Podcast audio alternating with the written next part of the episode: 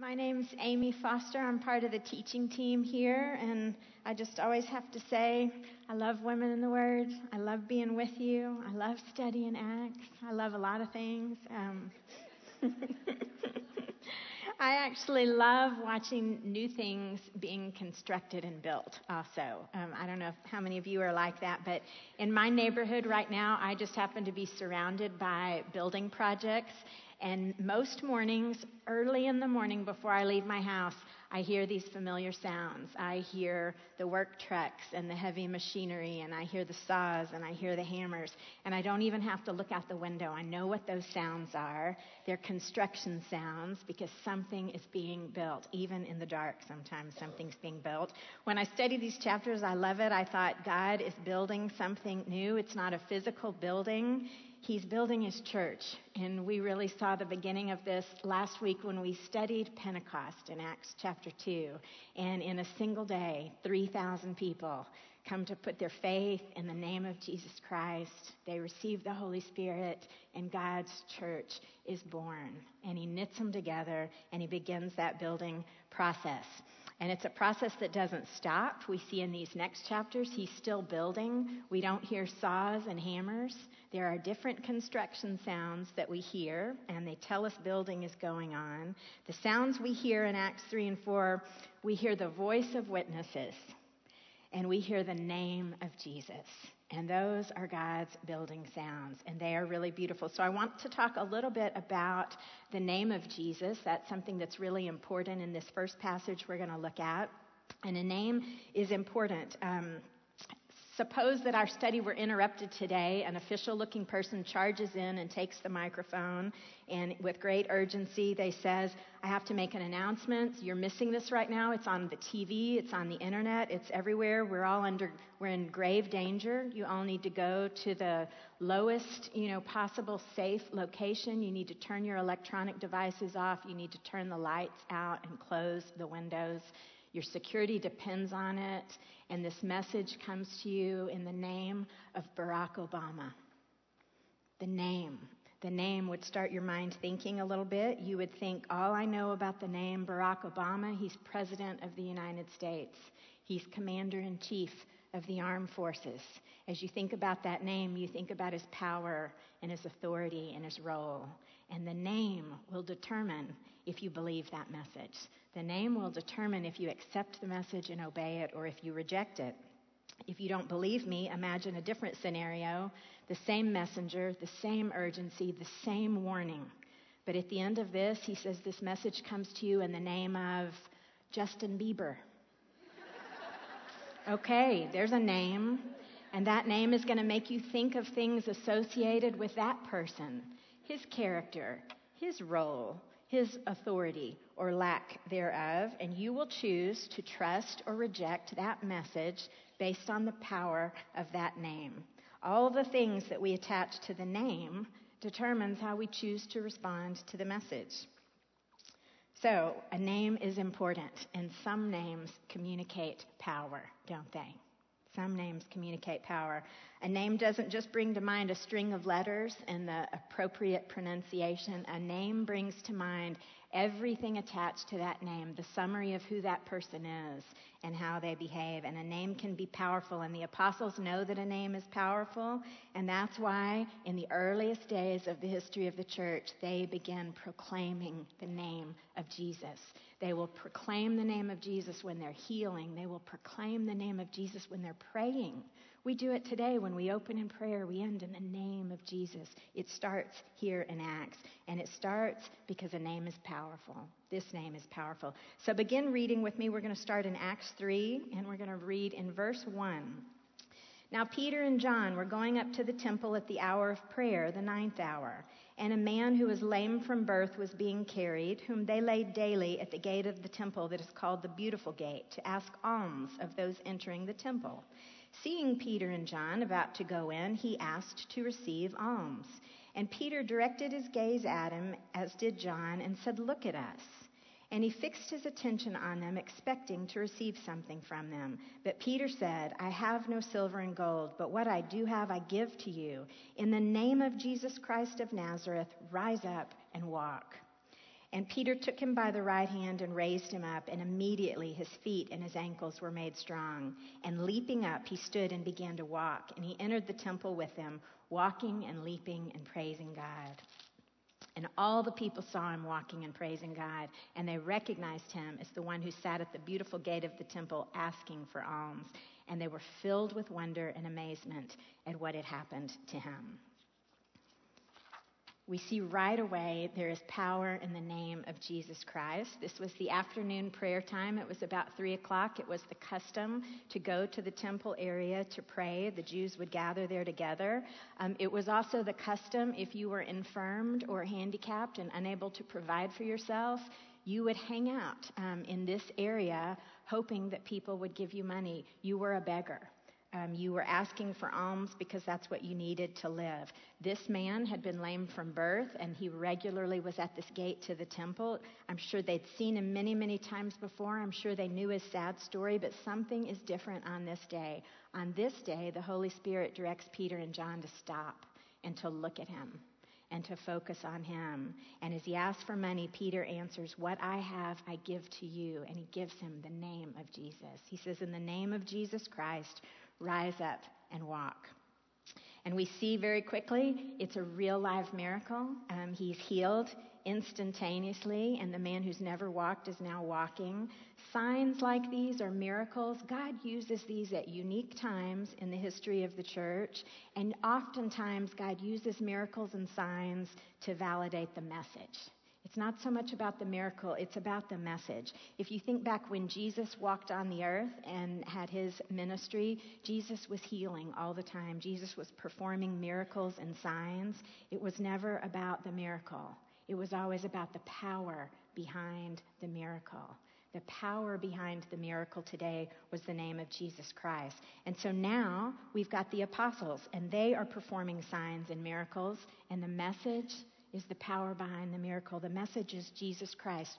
All through the book of Acts, this is the message you're going to hear. It's Jesus Christ, Holy Son of God, walked on the earth, crucified, resurrected by God, and now living through his apostles, living through his followers. That's what, Jesus, what uh, Peter is proclaiming today that the message is Jesus and you need to listen to it. Peter goes on to make Jesus known. We're going to talk a little bit about that. Um, let's stop and talk about this healing just a little bit. This healing was miraculous and it was instantaneous and it was complete. It's interesting, this man didn't stagger around and learn how to walk. He didn't stumble and try and figure out balance, even though he'd never walked a day in his life. It says Peter helped him up and he was standing on legs that had never held him before. It was a miracle, and he wasn't just standing, he was leaping. He was leaping and jumping, and the people were amazed. Why wouldn't they be? It was a true miracle, a very, very true miracle. The people are dumbfounded and shocked and stunned. And it wasn't about the miracle, it was about the power behind the miracle. Well, it says that they uh, go on into the temple, and all through the, the, the prayer time, this man is still leaping and praising. And when they leave together, he's hanging on to Peter and John, and he's leaping and praising. And the temple area had several gates. These were entrances and exits. It's a lot like our sanctuary right here. We've got three exits, and that's so when this thing is over, you're not all going to jam up into one exit. You can spread out, and everybody can get out. Well, they were so interested in this lame man and the commotion that he was causing that when the prayer time was over, they all crammed through one entrance, one exit, and they followed him out. And they landed on the porch area outside, and everybody stood there marveling at this miracle. They could not understand it, they couldn't understand the power that they had just seen displayed there t- today. What we can see in hindsight is we see the sovereign hand of God taking all those people, thousands of people, right out to the porch so that God's witness could proclaim the name of Jesus Christ. That's what we see there, and we know because Acts 1 8, uh, Jesus told them, You are going to be my witnesses, and where are you going to start? You're going to start in Jerusalem. And so we see it lived out right here. Read with me beginning in verse 12.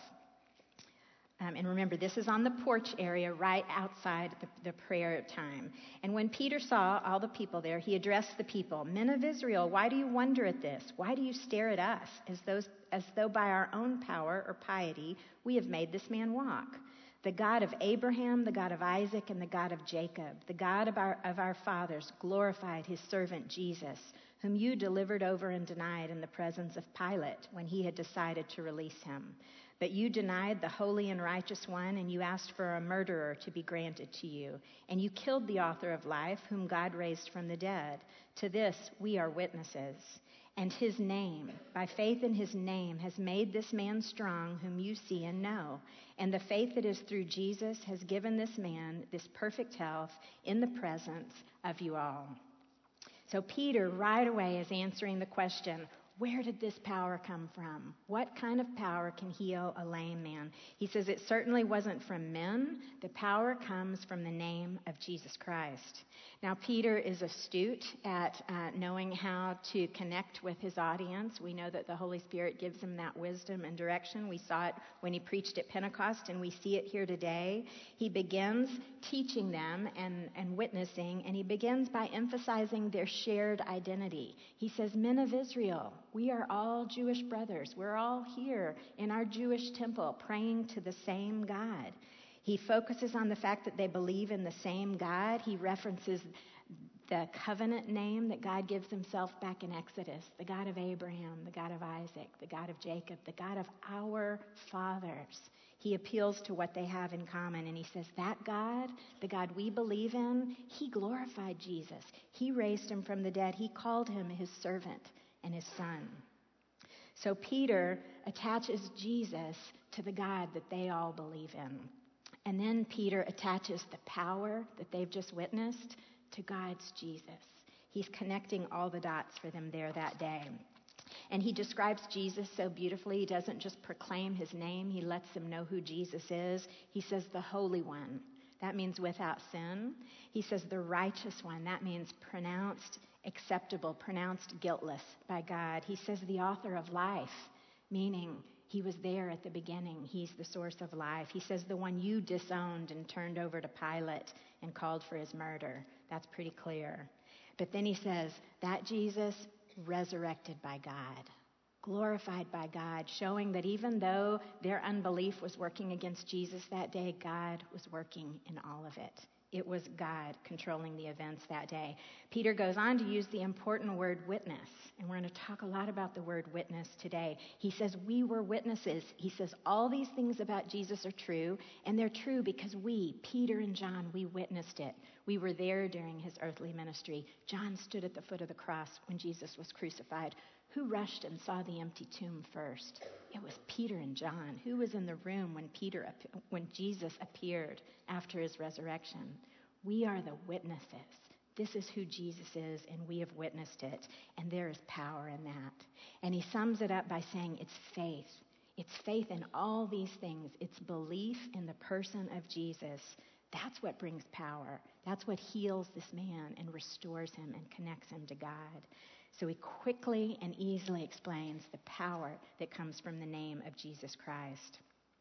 It's interesting, this, this was a, an instance when the person who was being healed, it wasn't that they had faith initially and they received a healing, a miracle because they had faith. Actually, we believe his faith was stirred and awakened in the process here. And I think for most of us, that's probably how we came to believe in Jesus. It probably was a process. And I've outlined it on your, on your notes there. First, the name of Jesus is revealed. Someone preaches, someone teaches, someone tells you the name of Jesus is revealed, exactly as Peter says in the name of Jesus there. And that revelation of Jesus, the power of his name, causes you to consider all you know that is true about Jesus. And as you consider that, Faith is stirred, faith awakens in your soul, and that's the work of the Holy Spirit. And the instant you believe, the power is there, and it's a power to heal a lame man, it's a power to set you right with God, it's a power to forgive your sins. When Peter preached at Pentecost, and we studied this last week, he referred to this same power and he quoted Joel from Joel 2:32. It says, "And it shall come to pass that everyone who calls on the name of the Lord shall be saved." Saving power is found when we believe in the name of Jesus Christ. This miracle was beautiful, but it wasn't just for this man, it was a symbol that we believe in a God who can change anything. We believe in a God who can heal anything and he can restore every heart. All that is required is to hear his name and believe, to believe. There were thousands there that day, thousands who witnessed the power of the miracle, and thousands who heard Jesus' name proclaimed. So, how would they respond? You know, I love that when we talked about Peter's teaching last week at Pentecost, we said he presented evidence and it required a verdict. And that's true. When the name of Jesus is proclaimed, it is so powerful, we must respond. We can't just leave it there. Let's read about their response. Peter goes on and teaches a little bit more, and then he asks them to respond, beginning in verse 17. He says, And now, brothers, I know that you acted in ignorance, as did also your rulers. But what God foretold by the mouth of all the prophets, that his Christ would suffer, he thus fulfilled. Repent, therefore, and turn back, that your sins may be blotted out, that times of refreshing may come from the presence of the Lord, and that he may send the Christ appointed for you, Jesus, whom heaven must receive until the time for restoring all the things about which God spoke by the mouth of his holy prophets long ago. Moses said, The Lord God will raise up for you a prophet like me from your brothers. You shall listen to him in whatever he tells you. And it shall be that every soul who does not listen to that prophet shall be destroyed from the people. And all the prophets who have spoken from Samuel and those who came after him also proclaimed these days. You are the sons of the prophets and of the covenant that God made with your fathers, saying to Abraham, In your offspring shall all the families of the earth be blessed. God, having raised up his servant, sent him to you first to bless you by turning every one of you from your wickedness. And as they were speaking to the people, the priests and captains of the temple and the Sadducees came upon them, greatly annoyed that they were teaching the people and proclaiming in Jesus the resurrection from the dead. And they arrested them and put them in custody until the next day, for it was already evening. But many of those who had heard the word believed and the number of the men came to about 5,000. The church grew in an instant when people believed. We go from 3,000 that we studied last week at the end of the Pentecost sermon, and now we're at 5,000. Peter is talking to the very Jews who'd opposed Jesus, the very Jews who'd helped move him towards the cross, and his message is clear pardon is possible. Pardon is possible for everyone. He reminds them it was God who was in control that day, even though they were acting out of unbelief. It was God who allowed Jesus to be put on the cross, and it was God who turned it all right again by resurrecting him. And so, he, as he presents these truths about Jesus, he requires them to respond to the powerful name of Jesus. He urges one response over the other. He urges them, repent, Repent and believe. Now, we need to stop just a moment and talk about this word repent um, because it's emphasized very strongly here in this section. Repent means change of mind or afterthought, to change your position. So, for them to repent, it was an opportunity for them to stop opposing Jesus. Stop opposing God's work here and instead turn from that and turn to belief. I think whenever we talk about repentance, we have to stop and clarify. Repentance isn't what saves us. If we look at all of the scriptures, it's very clear.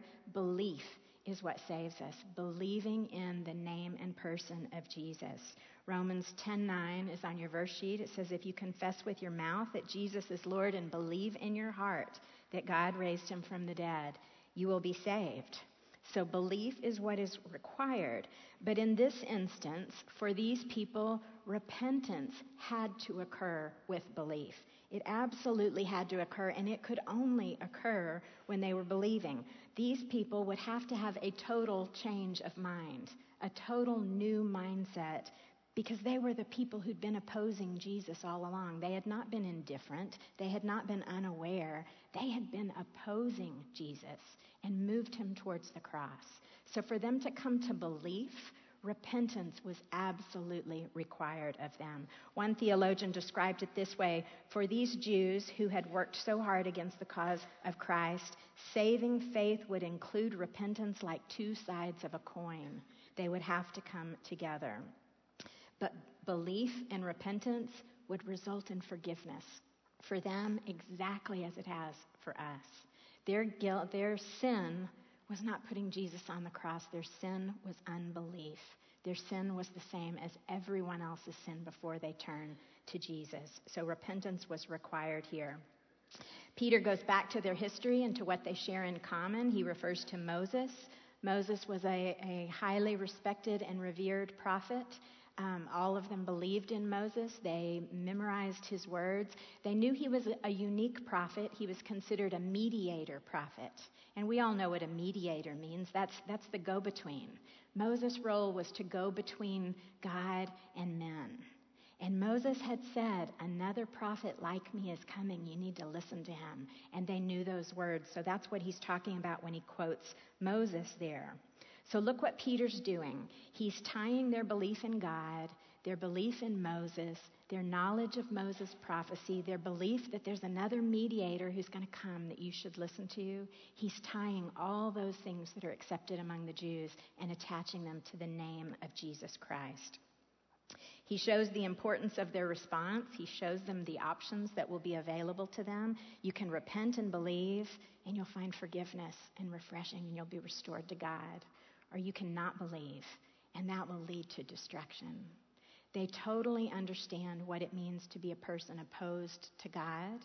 They may have remembered these words from 1 Samuel 2:10, "The adversaries of the Lord shall be broken to pieces, and against them he will thunder in heaven." They understand opposing God is not a position they want to take.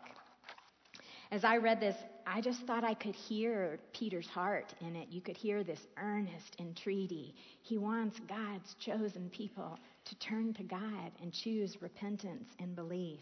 I think you can hear it, and I think he presses hard in this last section when he uses the words you. You are the sons of the prophets. You are the sons of the covenant. You are the heirs of the blessing. Salvation was sent to you first. Don't miss it. He's reminding them what they have lived for. Their whole race, they have lived from this promise from Exodus 22 that God said to Abraham, And in your offspring shall all the nations of the earth be blessed. They were waiting for the blessing forever.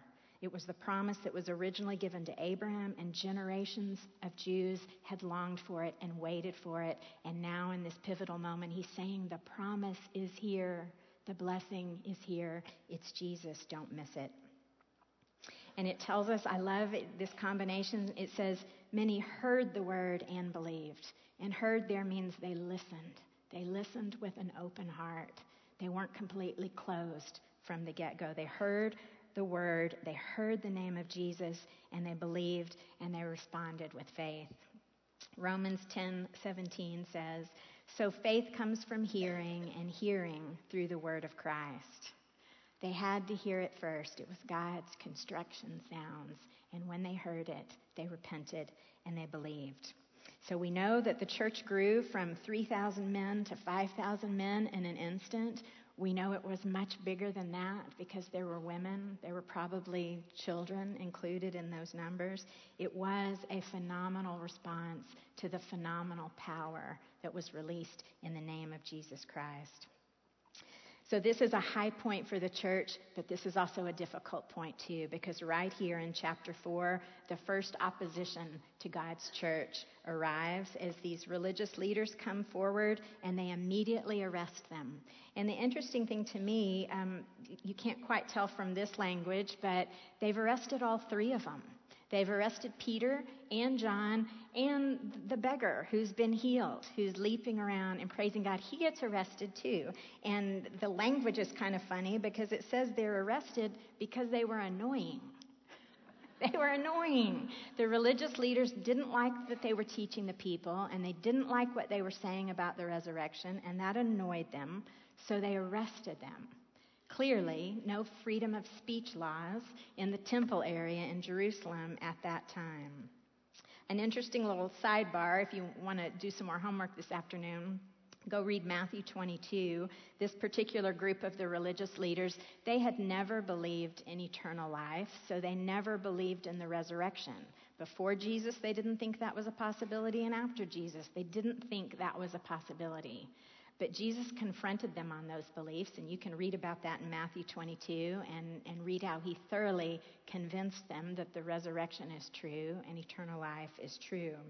So now the opposition to the church begins, and at this point in the story, you would think opposition might shut down God's building project, but it doesn't.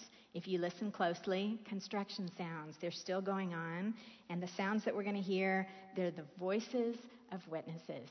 We're going to hear more of the witness, and the witness is important. So, as we talk about this, please don't think I'm just talking about Peter and John as the witness, because remember, Jesus' promise was at the moment you believe, the Holy Spirit comes to you and He changes you and He makes you a witness, and you will be my witness. So, God's construction project doesn't end in Acts. It's still going on, and it only works if we are the construction sound, if we are the voice of the witness. So, as we listen to how Peter acts as a witness here, we can find a lot of things that are helpful for us, how we can act as a witness also. So, pay attention to how Jesus clearly proclaims, excuse me, how Peter clearly proclaims the name of Jesus in this section, and pay attention to the things he does that equips him to act and to be a witness here. We're going to start reading in chapter 4, verse 5. On the next day, this means they've held them overnight. So on the next day, the rulers and elders and scribes gathered together in Jerusalem with Annas the high priest and Caiaphas and John and Alexander and all who were of the high priestly family. And when they had set them in their midst, they inquired, By what power or by what name did you do this? Then Peter, filled with the Holy Spirit, said to them, Rulers of the people and elders, if we are being examined today concerning a good deed done to a crippled man, by what means this man has been healed, let it be known to all of you and to all the people of Israel that by the name of Jesus Christ of Nazareth, whom you crucified, whom God raised from the dead, by him this man is standing before you well. This Jesus is the stone that was rejected by you, the builders which has become the cornerstone. And there is salvation in no one else, for there is no other name under heaven given among men by which we must be saved. All right, he begins with a list of important names. These are people associated with the high priest or the high priestly family. He's got the elders, the, that's the Sanhedrin. They were the lay leaders, but they were politically very powerful. He's got the scribes, those were the rabbis schooled in the Torah. So the intellectual leaders are there. They're all gathered together, and they are the powerful ruling authority. When it says they set them in their midst, those are soft terms, but the, the original terms suggest that it was pretty heavy handed, that they were brought there, forcibly placed against their will for questioning. And most likely they were being questioned, they were being set there in the exact same location where Jesus was questioned before he was crucified. So it was an emotional place. It was a place not full of good memories for them. It was probably um, designed to produce a great deal of agitation and anxiety. And they were brought there for the crime of, hmm, doing a good deed to a lame man. Hardly sounds like a crime, doesn't it? They're asked the same question that's already been asked and answered before By what power did you do this? So obviously, they don't have a criminal charge to make here. It's just a question, and they're just annoyed. So Peter and John are in a hostile environment that is totally opposed to Jesus and his teaching and his resurrection, and they are called to be Jesus' witness. That's what they have to do in this defining moment. I want you to flip back over to Acts 1:8 quickly. We, we talked about this the last few times we've been together. This really is the defining verse for the whole book of Acts. It's Jesus promising that the Holy Spirit is coming, and the Holy Spirit is going to give you power, and you are going to be my witnesses. Power to be my witnesses. That's really, really important here. I think it's important to say it doesn't say you will have power to do witnessing, power to do evangelism, power to do ministry. It says it's a power to be. You will be. It's going to change your identity, and it's going to require a total transformation, a lifestyle change, a change in your thinking, a change in your goals and your desires. So when we talk about the role of the witness, please don't think witnessing is something you go do. Witnessing is something you are. When I uh, grew up, it was a real common thing to teach people within the church. You needed to go stand on a busy street corner and you needed to stop a stranger and you needed to say right up in their face, Hey, if you died tonight, do you know for sure if you'd go to heaven? And we called that witnessing. And, and I don't want to discredit that. Many people came to faith in Jesus through that. But we can't limit witnessing to that kind of experience because Jesus didn't say to go do witnessing. He said to be a witness. To be a witness means it's your whole life. It's how you live at home. It's how you interact with your neighbors. It's how you work with your coworkers. It's how you respond to joys. It's how you respond to sorrows. It's how you forgive when you're hurt. It's how you live and move. It's who you are. And that's what we're going to see Peter do right now. Peter is a new man, and he's going to demonstrate that. The witness can only do that when God's Holy Spirit is in them. And it says that Peter was filled with God's Spirit right now, and I think the same is true for us. To be an effective witness, we must be filled with God's Spirit. I used to struggle with this, thinking maybe sometimes I'm filled and sometimes I'm not, and how do I know? And we looked at all those verses last week that showed us once the Holy Spirit comes to us, He never leaves us. So I kept thinking, well, what do I need to do to get filled up? Thinking it was some process that was going to dump from heaven on top of me. Um, and I just realized it's a participatory process, it's a cooperative process where we work with God and we work with the Spirit that is in us. Um, it's a process where we just experience the regular, daily reality of being obedient to God staying in line with Him, walking with Him, being submissive to Him. That's the process that fills us with His Spirit. That's all that's required, not a miracle from heaven that falls down on you. So let's consider that, that He's filled with the Spirit, and being filled with the Spirit is a daily, repeated, possible reality for us too. The second thing we see clearly in His teaching, um, as, a, as a witness, we must proclaim Christ we have to proclaim Christ, and he does that boldly, doesn't he? Um, have, I, have I read that passage? I'm so sorry, I've lost my place. Did we read what he says here? Did I read it? Okay, sorry, I'm confusing it. Did, okay, thanks.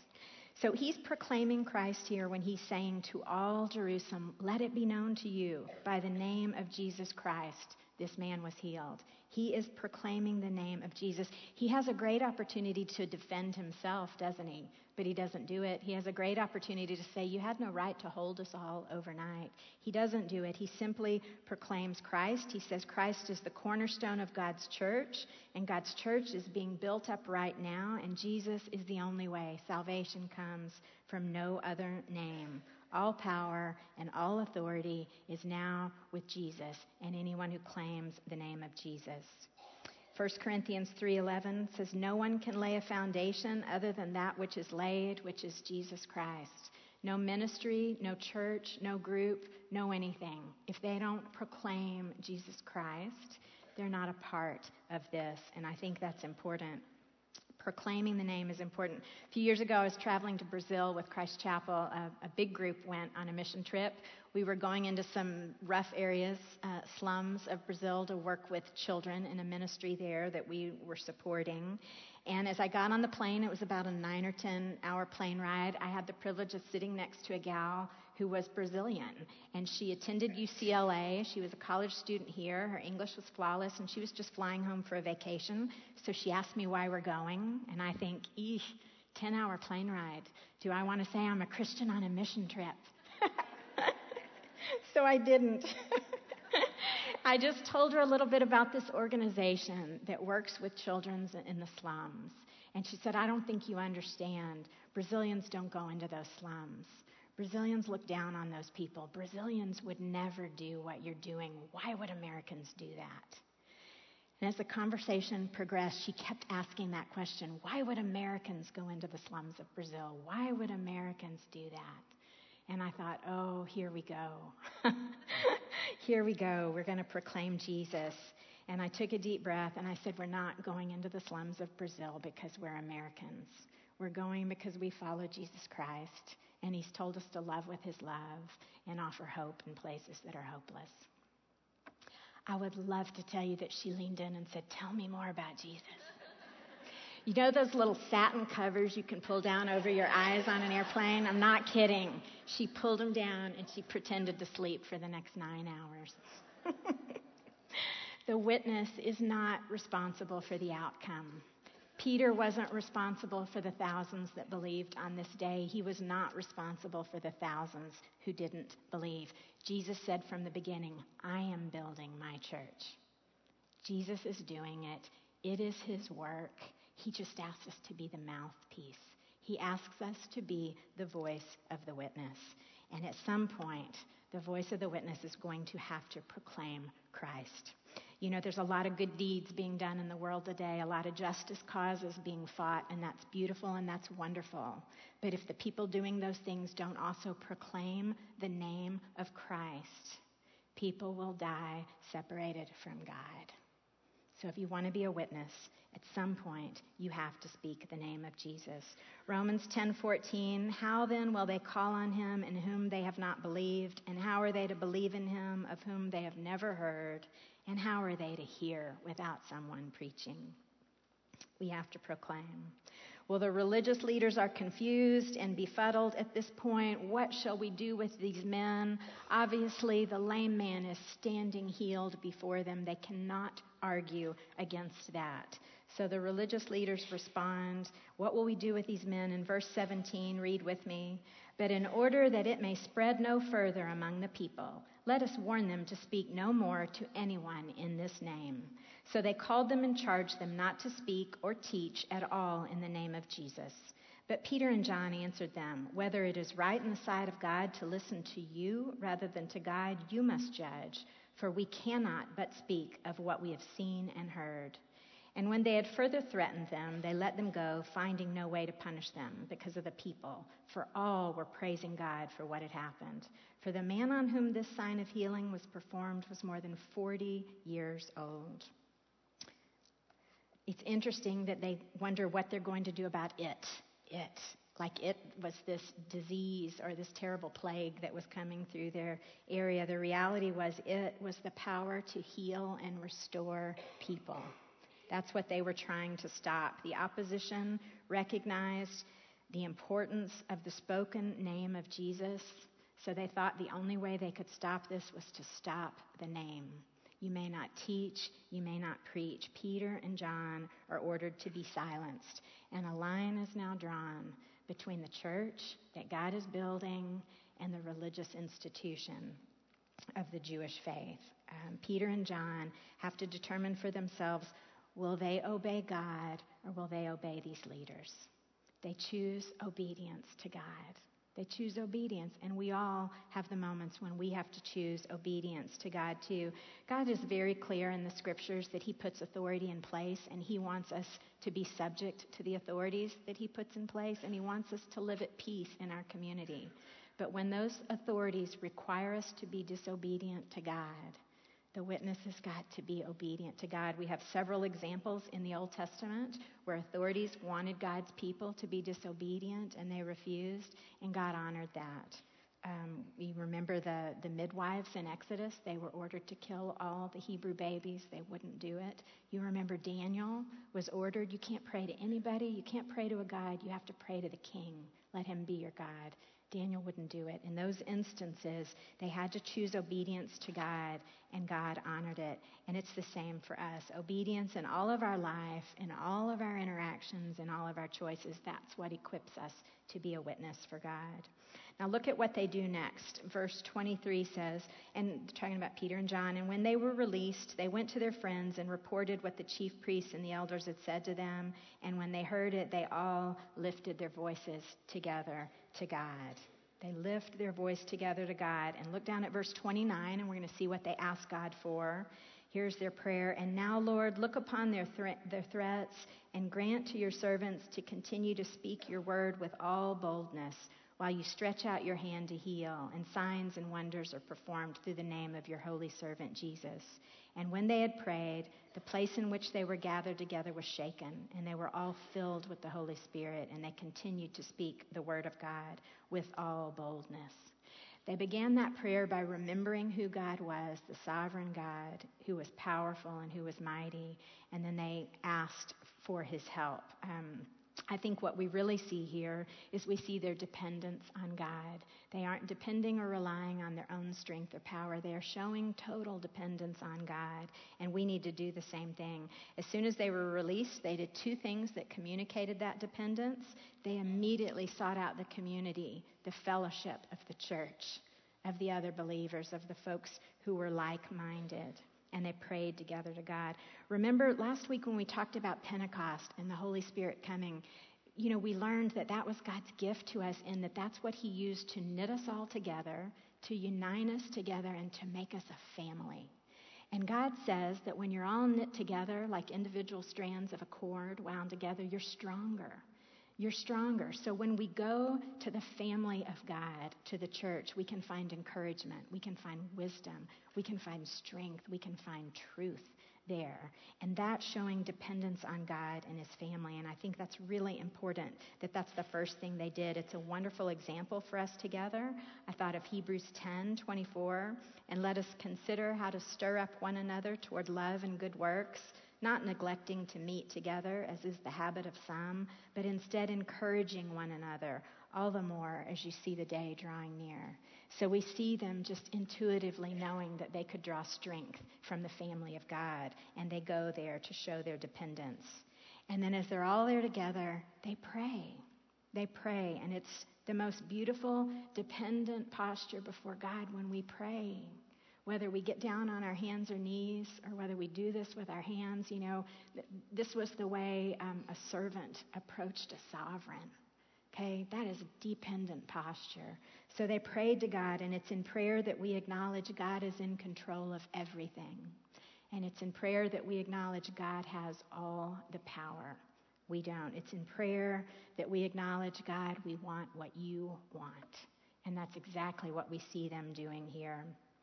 They asked for boldness to continue speaking. That was totally in line with the will of God because Jesus had told them he wanted them to do that. They asked for God's very hand to heal and to perform signs and wonders through the powerful name of Jesus. That would point to the power behind the sign. They asked for all of that. And it tells us that the prayer was answered. The prayer was answered and the place was shaken. And we don't know if this was an actual earthquake or some other manifestation of the Holy Spirit of God, but something physical happened there, and it was a sign. And it was a sign that was again pointing to the power of God and reminding them you have a helper.